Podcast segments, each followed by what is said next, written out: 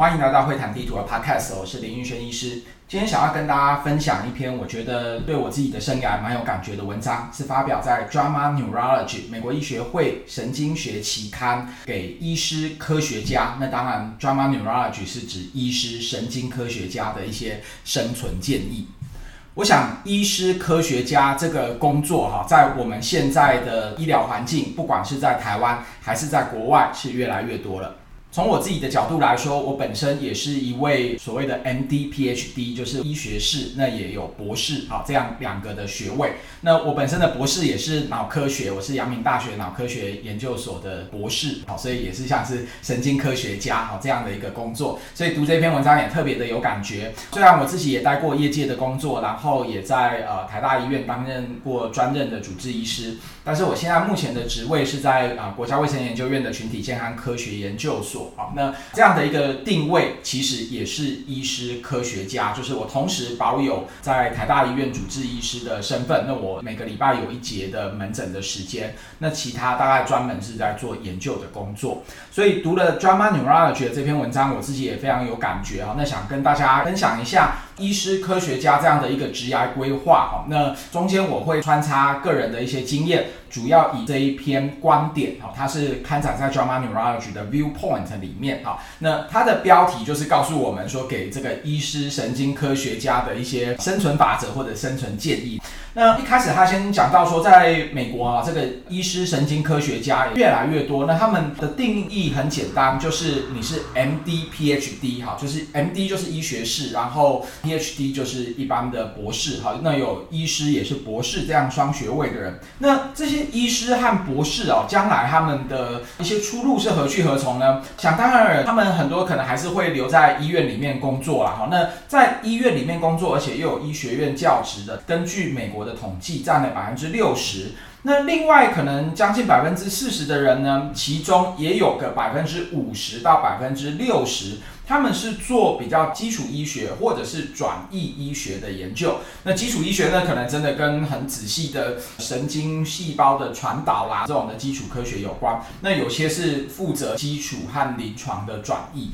好，那另外的一些人是去哪边，我就不太清楚了。有可能是到业界发展啊，像我以前在药厂里面的工作啊，也有非常多的医师科学家啊。那在这里面，他们提到的一个有趣的现象是说，这种 MD、PhD 医师科学家的工作哈，可能对于女性的生涯规划来说是比较哎没有那么有利的好。那当然可想而知，现在在刻板印象里面，女性通常还是会担负比较多家里面的一些事情和工作。做那医师科学家同时又要有医院里面很高压的工作，还有研究也算是一个很高压的工作哈。那加在一起，当然对于女性来说是稍微比较不利的。这篇文章它大概提了三大挑战，那这每一个挑战呢，分别都有给想要往医师科学家发展的个人。还有可能会拥有医师科学家这样的机构，好，给个人、给机构或者是两者，好，都共同给一些建议。第一个挑战，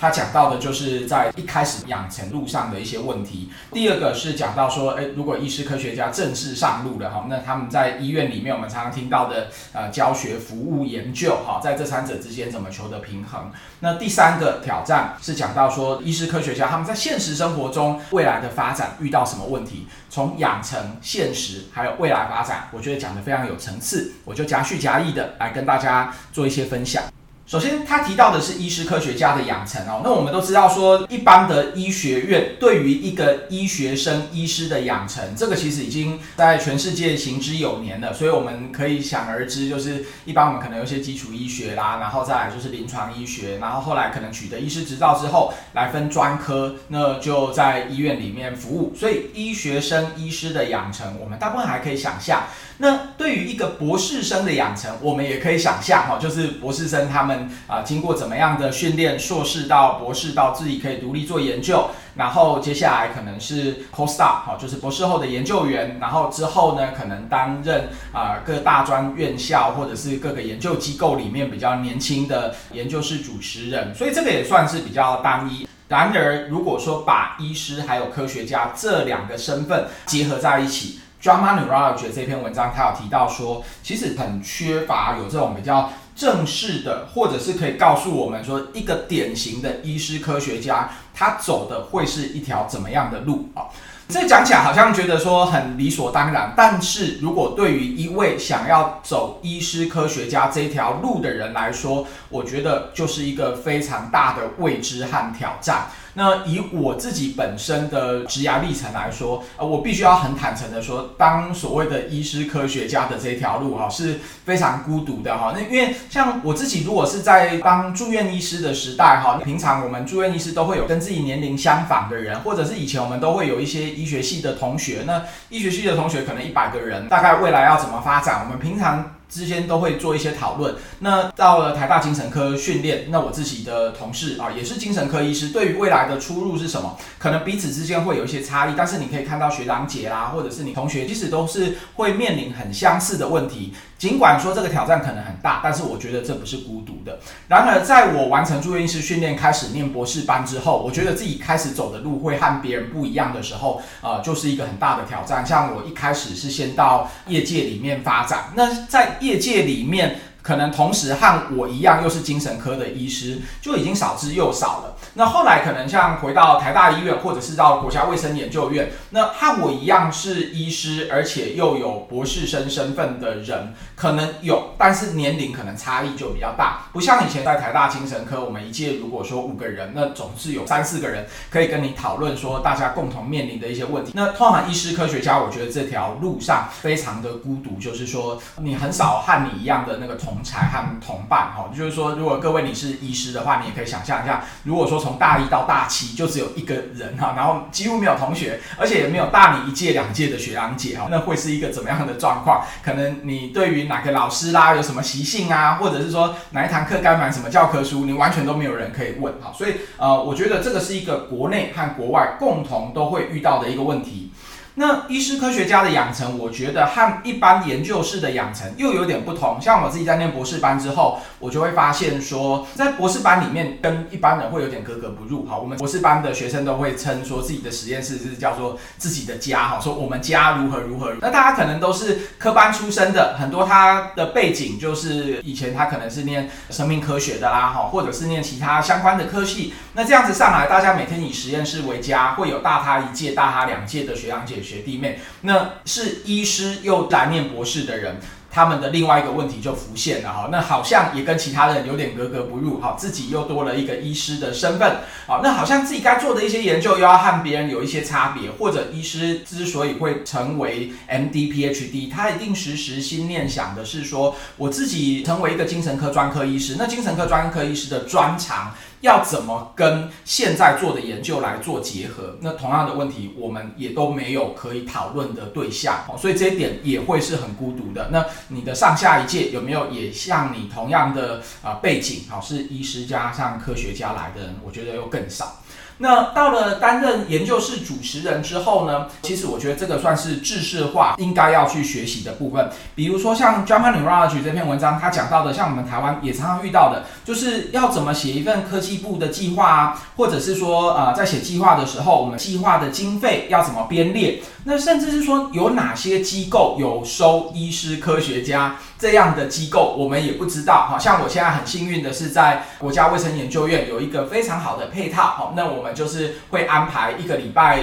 可能有一节到两节左右的门诊的时间，让我们去啊维持本来的临床的感觉，也会接触临床的病人，从临床的病人里面发现一些问题。那其他大部分的时间是用来做研究。那像我一开始回到台大医院的时候，那时候是呃专任的主治医师，好，虽然我自己本身也有啊 PhD 的职位，那那时候科内的师长也很厚爱，好让我晋升到助理教授，好，那也开始有一些自己的资源，但是要怎么去运用这些资源，啊，其实是几乎没有人可以来做询问的。比如说年底了要写科技部计划哈，那你可能要问跟你年龄差不多的人，第一次申请科技部计划的人，大家都怎么写？好，那可能光是这样你就问不到人。然后像科技部计划在写的时候，要怎么编列预算啊？然后预算要怎么使用？比如说你要编一个专任研究助理，还是要用临时工资，还是要编兼任助理？还是一般我们在编列这些预算的时候，什么是设备费？什么是人事费？好，这些经费应该要怎么来做运用？好，那其实都是。我们常常遇到的一些困难，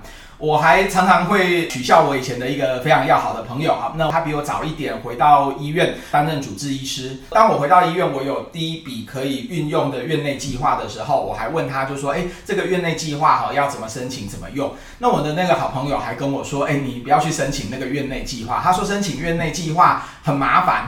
我就说，哎，那院内计划是怎么麻烦？他说很麻烦的点就是在于说，他一次可能会给你很多钱，但是你这些钱也也不知道该怎么花。那我就反问说，哎，那你怎么花那些钱？他就说，他就去买随身碟哈，买那个电脑的外接硬碟。那买完之后，他就不知道还可以做什么用了。那我后来经过一些查询了解之后，再加上说，因为我先前在业界里面有执行临床试验，也有编列预算的经验，也有审核别人预算的经验，我就一看说，哦，原来院内经费里面它不能够编列研究助理，但是它可以编列临时工。所以那时候呢，我就找了一位以前合作非常愉快的朋友，好，那他来当做我的像是临时工这样的研究助理。那就省非常非常多的事情好，他帮我把一些预算啊、什么发票的报账啊，什么都帮我弄得井井有条，甚至还帮到了呃我以前的朋友。后来他才发现说，哦，原来这些预算的编列是有其意义的。那如果会用的话，真的是可以帮助我们研究上面的进展。然而，一个计划要怎么写，应该申请多少钱，计划预算的编列要怎么做，这个其实在我们医师科学家的路程中，并没有这样的训练，所以有这样的训练，其实还挺重要的。除此之外，一个机构或者是一家医院，它有没有鼓励有医师科学家的留任呢？那在 JAMA Neurology 这里面，他举了一个例子，这是他们有经过正式的调查和发表的。他们发现说是属于精神科的儿童心智科，在美国儿童心智科的医师科学家留任的比率逐年增加。那当然，drama neurology 可能是给神经科医师看的，然后他们就举一个相似的科别，在美国的儿童心智科，看起来医师科学家是可能有这样好的制度，去告诉这些医师科学家应该要怎么编列经费啦，哈，或者是说呃应该要怎么写计划等等的一些小技巧，哈，所以。让医师科学家在儿童心智科留任的比率就增加了非常多。除此之外，哈，JAMA Neurology 这一篇文章，它特别提醒了有志于医师科学家的个人一个很重要的建议。我觉得这个建议在我们台湾也非常的适用。他特别提到了年轻的医师神经科学家。往往都会低估了自己的价值，也低估了自己可以做的事情和能力啊。那我觉得这个在东方文化体系之下的台湾哈更加明显。像我们一般可能都会跟着一位老师，特别是在医院里面这个师徒制很重的地方，我们可能会觉得说，呃，以前住院医师跟着哪一位资深的主治医师做就没有错了。那等到当了之前的啊比较 junior 的主治医师的时候，还是一样跟着自己以往跟的。的是老师，好，那忘了自己其实很快应该也要独立自主，而他其实讲的就是 drama neurology 这句话。年轻的医师科学家，当你拿到 MD PhD 之后，不要再低估自己的价值了。很多其实当了主治医师，或者是有 MD PhD，就应该是要好好大展长才的时候了。但是我们可能都还是习惯依附着啊老师，老师有什么大的计划，那我们就做啊这个大计划下面的子计划的啊小的主持人。但是在 Drama Neurology 这篇文章里面，他对于年轻的医师科学家，他的期待其实可能是更多的啊，那应该要更早来做准备啊。他在这里面讲到一个很直接的例子，他说，如果你是有志于当医师科学家，而且已经可能快拿到 PhD 学位的话，你应该要更早开始准备找工作或者是找资源了。换句话说，他建议就是赶快先找一个啊、呃，未来可能可以自己好好发展的地方，不一定是要呃继续依附着啊、本来可能你一直跟着学习的老师好继续工作。那我自己也非常感谢我的博士班的指导老师，我的博士班的指导老师本身也是医师科学家，好，那但是他并没有在医院里面，他是在学校里面的实验室，那他也没有要我继续留在呃本来的学校和实验室，他非常鼓励我啊、能够继续去发展。那我想，除此之外，也对于一般我们在教学医院的主治医师，哈，做一个提醒，哈，就是说，其实教学医院的主治医师，一般我们在满两年，哈，就有科技部主持人的身份。换句话说呢，不只是 MD、PhD，如果你是一个满两年，也就是就是第三年主治医师的人，其实就在我们的科技部系统里面，认为你是一个可以独立自主申请计划的医师科学家了啊。我觉得这个提醒非常的重要，我们不要太低估了啊自己可以做的事情，还有自己的价值。他提到的第二个挑战是讲到说，在国外也是一样哈，他们有三个重要的支柱，就是临床服务、研究、教学。我们有时候会把服务、教学、研究简称叫“胡椒盐”这样子哈。我还记得以前有一位在学校里的长辈哈，那知道我后来担任了这样的职务之后哈，他非常关心我哈。有一次他就跟我说，呃，那个林医师啊哈，你最近过得好不好啊？如果说呃过得不错的话，听说你们通常当这种所谓的医师科学家，被赋予的任务很多哈。听说你们医师科学家哈，很重视一个什么的传统，叫做盐酥鸡这样子哈。那我那时候猜了老半天，想说，哎，什么什么盐酥鸡的传统，我没有听懂。后来想来想去才知道，哦，原来他讲的是那个服教研这个顺口溜啊，就是服务教学研究啊。那服务教学研究不是台湾特有的，这是国外留下来的一个传统啊，就认为说医师科学家应该同时也要兼顾他的临床服务要做得很好，然后也要做一些教学，然后当然研究可能是最主要的。那我觉得怎么判断一个医师是所谓真正有独立自主的医师科学家？我自己的经验哈，我想要给有志于做医师科学家的朋友们的一个建议，就是我认为如果一个工作哈，它的临床的服务量哦，如果太大的话，其实必然就会压缩到研究的时间。所以有没有一个好的医师科学家的职缺哈？那重点就是他的临床的门诊量。会不会给你要求很大？比如说，今天如果有一家医院，他希望招募所谓的医师科学家，但是一个礼拜他可能给你的限制是你至少要看五个以上的门诊。那我个人认为说，这个要当医师科学家，你可能自己就要做好心理准备哈。这个你可能就真的要有呃超时过劳的决心。好，那也跟各位朋友们分享，像我们国家卫生研究院给予的啊医师科学家的工作，我觉得是非常合理的。就是我们甚至有限制哈，不能够一个礼拜超过二乘以零点五个工作天的门诊。好，就是一个礼拜不能看两个门诊，一节门诊大概是一个半天嘛。好，所以我说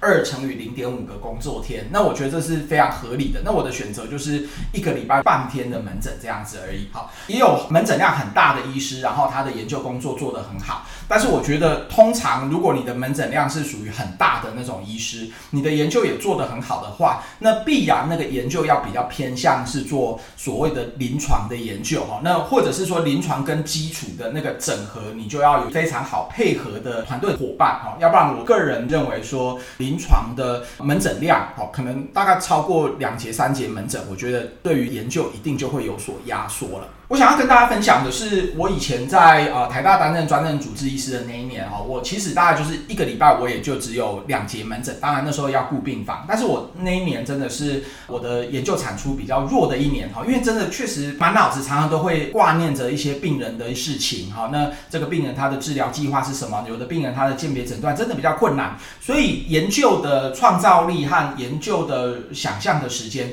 自然而然就被压缩了，所以我在这里面也想提。有志于要做医师科学家的朋友们，或者是说有想要安排医师科学家的这种呃研究机构的主管啊，我觉得呃像我们国家卫生研究院对于医师科学家赋予的时间分配哈是蛮值得参考的。那这里面他就有提到美国的神经科医师的医师科学家有正式的调查，越来越超时工作，而且过劳的情况越来越严重。那对于说这个职涯的满意度也越来越低。所以我的另外一个建议是说，通常如果临床服务量比较大的医师，并不是说不能当医师科学家，而是他最好其实是找合作很密切的一些伙伴。那当然，台湾也有非常非常多这种团队整合的很好的例子。那我觉得在此来说哈，医师科学家的合作伙伴，以我而言哈，我自己的合作伙伴有非常多的临床的医师，也有非常多的基础医学的老师。所以我觉得医师科学家他还有另外一个很重要的工作，就是。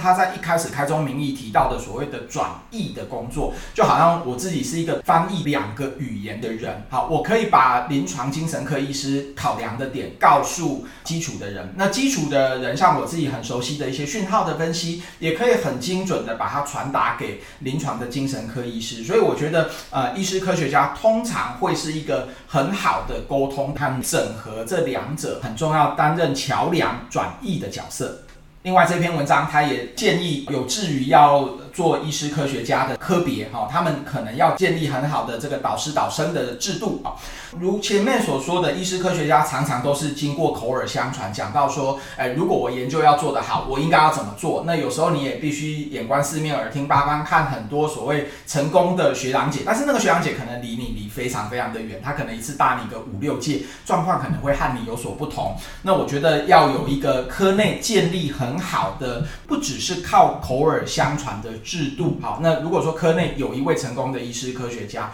他要怎么来带之后有志于当医师科学家的人，mentorship 的角色啊，我个人觉得是非常重要的。那当然在这里面也可以跟大家推荐，呃，我自己也都会收听的一款 podcast，叫做《米德人物志》。好，那米德人物志呢，它都会提供各种医学生的职涯发展很成功的一些故事，一个呃口耳相传的层次算多了很多的平台。好，那这篇 JAMA Neurology 的文章还是呼吁啊，有想要发展医学研究的这些医院和机构，哈，其实要建立很好的医师科学家的 mentorship 的制度。他提到的第三个挑战是讲到医师科学家在现实生活中的一些大问题啊。那第一个大问题其实就是 COVID-19 啊。这篇文章不断地提到，不管是女性的科学家还是女性的医师科学家，在美国是逐年减少的啊。就是说，这个越来越高压的挑战，对于女性的发展是很不利的啊。那特别是说在 COVID-19 期间哦，如果说最近又生了第一胎的啊科学家爸爸或科学家妈妈，他们发现说百分之四十的女性啊在生完第一胎之后是不太能够维持她原本的工作，那百分之二十的男性则是他有第一个小孩之后，他可能要考虑要转换跑道哦。所以就是 COVID-19 的本身又让大家待在家里的时间变多，可能照顾小孩，因为学校可能疫情的关系，小朋友又不能去上学，那这个责任是很不成比例的放在妈妈的身上，那对女性或对男性影响都会有。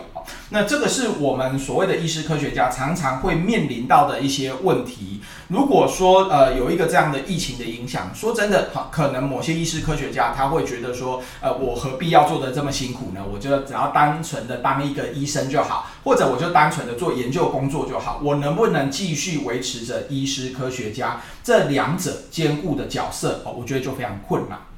所以他有提到，就是说至少给个人的一些建议啦哈，因为我们知道说制度上面的改变哈，永远有时候这个计划是不一定赶得上变化。但是对于我们有志于要当医师科学家的个人来说，他会觉得呃，我们之前有没有一个好的老师，好的影响其实是挺重要的。好像我自己的老师，我觉得对我的影响也很重要。好像我的老师大概给我的教育就是，他希望我在博士班训练期间，就是把自己的呃独立自主的一些能力能够锻炼好。这些独立自主的能力包括。你可以就直接当一个研究室主持人，你可以自己写计划，还有写预算，然后还有你如果同时有在做三个研究，时间分配如何安排，这些东西都是当时我在念博士班的时候，呃，我的老师有教我的事情，怎么样在我的工作还有在学术发展上面能够求得平衡。那我觉得，因为我当时念博士班的时候，一方面也在外商公司工作，那一方面也是很努力的在求学啊。那我觉得当时老师给我的一些。时间分配安排的一些建议，那当然也包含了老师自己过去的一些经验。像我的老师，他是住院医师，只当了一年半，他决定就不当医院里面的主治医师，就是以研究室为主。哈，那像我的做法和老师可能不太一样，我自己是当了主治医师，拿到了专科医师之后，我才来念博士班。那这个生涯的轨迹就会有很大的不同。但是每一个阶段上面的抉择，哈，我觉得呃前面的老师有没有告诉我？其实这是非常重要的。最后，我想说，呃，不只是医师科学家哈，一般如果说有志于想要走入学术界的医师，或者是在学术界发展的朋友们，都在此想跟大家介绍，像我们国家卫生研究院的一些机会哈。我们国家卫生研究院，我自己的研究室，我们最近也在招募 postdoc，就是博士后的研究员。那我们的博士后研究员其实就是希望能够提供，不管是医师科学家，或者是当一个独立研究的研究室主持人，蛮好的一个空间。目前我们的研究室里面有两位博士后研究员，那这两位博士后研究员他们都是工程背景的博后啊，就是以前他们都是电机博士啊。那我们国家卫生研究院还有一个特别之处，就是说所谓的 postdoc 博士后研究员不一定要有博士学位哈，还有另外一条路是给有。医学士就是 medical doctor MD 的学位的人啊，也可以当我们的 postdoc 哈。所以先前其实也有一些学弟妹有跟我们做一些询问哈，就是说如果只是医学系毕业哈，那能不能当我们的 postdoc 哈？其实我们也是有提供这样的机会，但是我觉得这个决断可能就比较困难，因为你可能要考虑到我们这边当 postdoc 还是要选选择训练住院医师。最近因为我们研究室也有足够的经费，所以我们预计会再多开一个 postdoc 的缺哈。那我们目前是先打算招募比较有医学的背景、认知科学或者是心理学背景、精神医学背景的。那如果说有资讯工程专长的话，会更好哈，因为我们的研究是一向做很多跟手机城市的研发哈，所以也欢迎可以考虑我们国家卫生研究院我自己本人实验室的啊 postdoc 的一个职位啊。那我们 postdoc 的职位其实蛮有趣的，就是在我的研究室里面，我们就如医师科学家的研究室一样，很典型的是我们的研究人员里面，我们的研究助理哈，有来自各种不同的背景，有的比较偏工程，有的可能比较偏向生医领域。那有的人呢，他可能是做比较基础的城市的开发和研究。那也有的同事呢，他是做比较产学合作，还有专利的申请。那也有的同事呢，他就是在医院里面做第一线跟病人的接触、收案，好，还有跟其他医师的沟通。所以我想，呃，我们的研究室有一个跟其他的研究室有一个比较大的不同的是，如果你对这种转译医学或者是跨领域有兴趣的话，非常欢迎可以寄送您的履历，那我们也可以安排面试看看。那呃，我觉得在我们的研究是一个比较大的特色就是我们是一个跨领域的团队，在我们这边如果说可以独立自主哈写论文的能力，好好认真写的话，一年大概有两篇的 SCI 的论文哈，其实都是非常常见的产出还有成绩哈，所以就也欢迎有志于说想要了解研究室怎么运作，特别是跨领域还有转译医学的研究室啊，要怎么样来经营。那我觉得我们的研究室应该是提供一个非常好的机会，也特别是可以符合 JAMA Neurology 这篇文章所提到的很多机构的文化比较缺乏，怎么培养一个啊研究室主持人如何可以独立自主的一个机会。